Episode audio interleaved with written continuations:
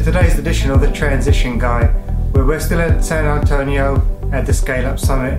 And today I've got a very special guest with me, actually one of the keynote speakers, Michael Bungay Stanier, who is the author of The Coaching Habit. Oh, I like how you did that. It's, like I feel like I'm on a, a proper TV chat show here. Oh, you absolutely are. now, to give the audience a bit of a preamble, I actually came across your book about a year ago. Now, I'm not sure whether it was, I think it was Marshall Goldsmith had mentioned it. Maybe, yeah. Actually, you were one of the up and coming sort of thought leaders in this area. So, as a coach, I actually thought, yes, I need to read it, which was brilliant, thinking it was coaching habits for coaches. But I you what I learned really early on. Actually, this book isn't just for coaches, is it? No. In fact, in some ways, coaches are the secondary market that I'm targeting. The people who I'm not really trying to help people become a coach.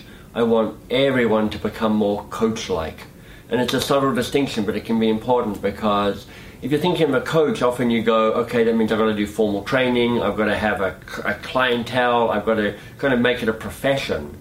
Whereas I want you to consider being more coach like as a way of just building stronger relationships with the people, not just that you lead and that you manage, although that's important, but actually it's all like with your customers, with your clients, with your family.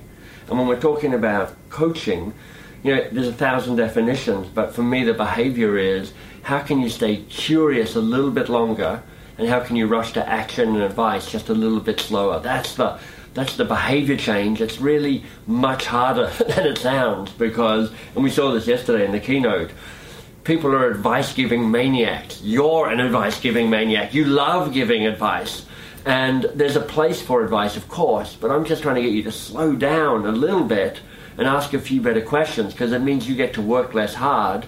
The other person feels more engaged and more respected and more honored and better expands who they are, and everybody wins from that. Yeah, and it's interesting because we're in it. We're in a very special time where, if you take the last hundred years up to about 2003, it was the whole industrial age. Mm-hmm. We've now moved over to the digital age, and we've got a lot of business leaders. We saw it yesterday in the room.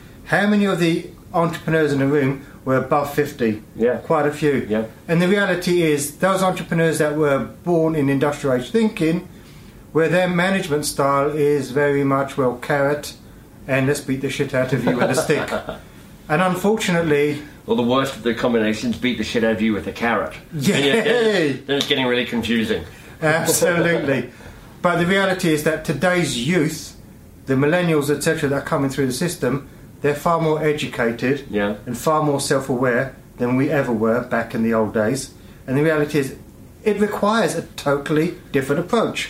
Yeah, I think it does. uh, And you've still got the, the challenge everybody has. Because if you're, it doesn't matter what age you are, if you're going through school right now, high school or university, you are being trained to have the knowledge, right? You're after the A, you're after the reward, you're after knowing stuff so you can pass the test and play the game and cross the finish line. But the real shift for me is actually a way going, knowledge is becoming just increasingly less valuable because it's everywhere. I mean, Yeah. you can just Google it. You know, whatever the question is, Google it and there's the answer for you. So your knowledge, your advice, your wisdom is it's, it's dating immediately. It's got a shorter half life than ever. And actually, one of the ways of thinking about how you shift, not just to understand a new generation in terms of how to manage them, but it's just to understand this is a more effective way of managing, which is helping them grow rather than downloading content to them. Which honestly, they can go onto Google and find probably a slightly better answer than the one that you might have. But in order for you to do that, Yeah. you've got to slow down, haven't you, to be able to give these. Because what we're talking about as entrepreneurs is that you give them time. Yeah, But most of entrepreneurs will say, "Well, I don't have the time to give." exactly. How do you get them to slow down to go faster? Well, there's a couple of things. The first is to to try and diminish, break down one of the myths about coaching, which is it just takes a long time. And we have this. I, I think it's a hangover from how we think about executive coaching. Because you know, an executive coach shows up and we're like, we're going to sit down and we're going to have an hour together or two hours together, and we're going to do it twice a week or twice every two weeks or something. And so, if you're a normal person, you're like, oh, well, who has an hour to sit down with people and do that? Uh, nobody. We're all flat out and we're busy. And so the starting point for me is this belief that being more coach like, if you're coaching somebody, if you can't do it in 10 minutes or less, you don't have time to do it. So I want people to realize that it can be a really fast thing. And you know, in the, in the session yesterday, I was giving people like three minutes or four minutes to have a, a short coaching conversation. And people were amazed at the progress you can make in just a few minutes if it's a good focused conversation. The second thing that might be a relief to the folks listening and watching is to say that we're not trying to add coaching onto what they already do. Because, as I said in the, the session yesterday, it's like pouring water into a full glass. It's pointless. uh, you know, it's just get water everywhere. What we're really trying to do is change what you already do so it is more coach like. If you want to imagine it's like there's your full glass of water, we need to change the color of the water in that glass, not try and add more water to it. So that comes down to that behavior change that I said right at the start. How do you stay curious a little bit longer? How do you rush to action and advice just a little bit slower? And I think that's a really valid point. And for you tuning in today, the question I'm going to ask you is at the end of the day, you want to be more effective. Yep. What are you going to do to change what you're doing? Because most people come to me and they'll say, do you know what? I want management training, I want leadership, but the reality is, these days, maybe your team has already got the talent. Mm. You're just not getting the best out of the talent. And you know what? You could do far more better work by looking and operating in their blind spot and seeing what they're not doing and seeing how you can help them improve their performance. And I'll give a, a general point of view on this because, I mean, in, in the book, I say, look, there are seven good questions, and if you master those, it's going to really elevate your game as a leader. You don't have to have a huge number of tools or models or a thousand questions. Just seven good questions are, are the secret. But actually, the first chapter of the book is actually about habit building because what we're talking about here is shifting the way you behave as a manager and as a leader.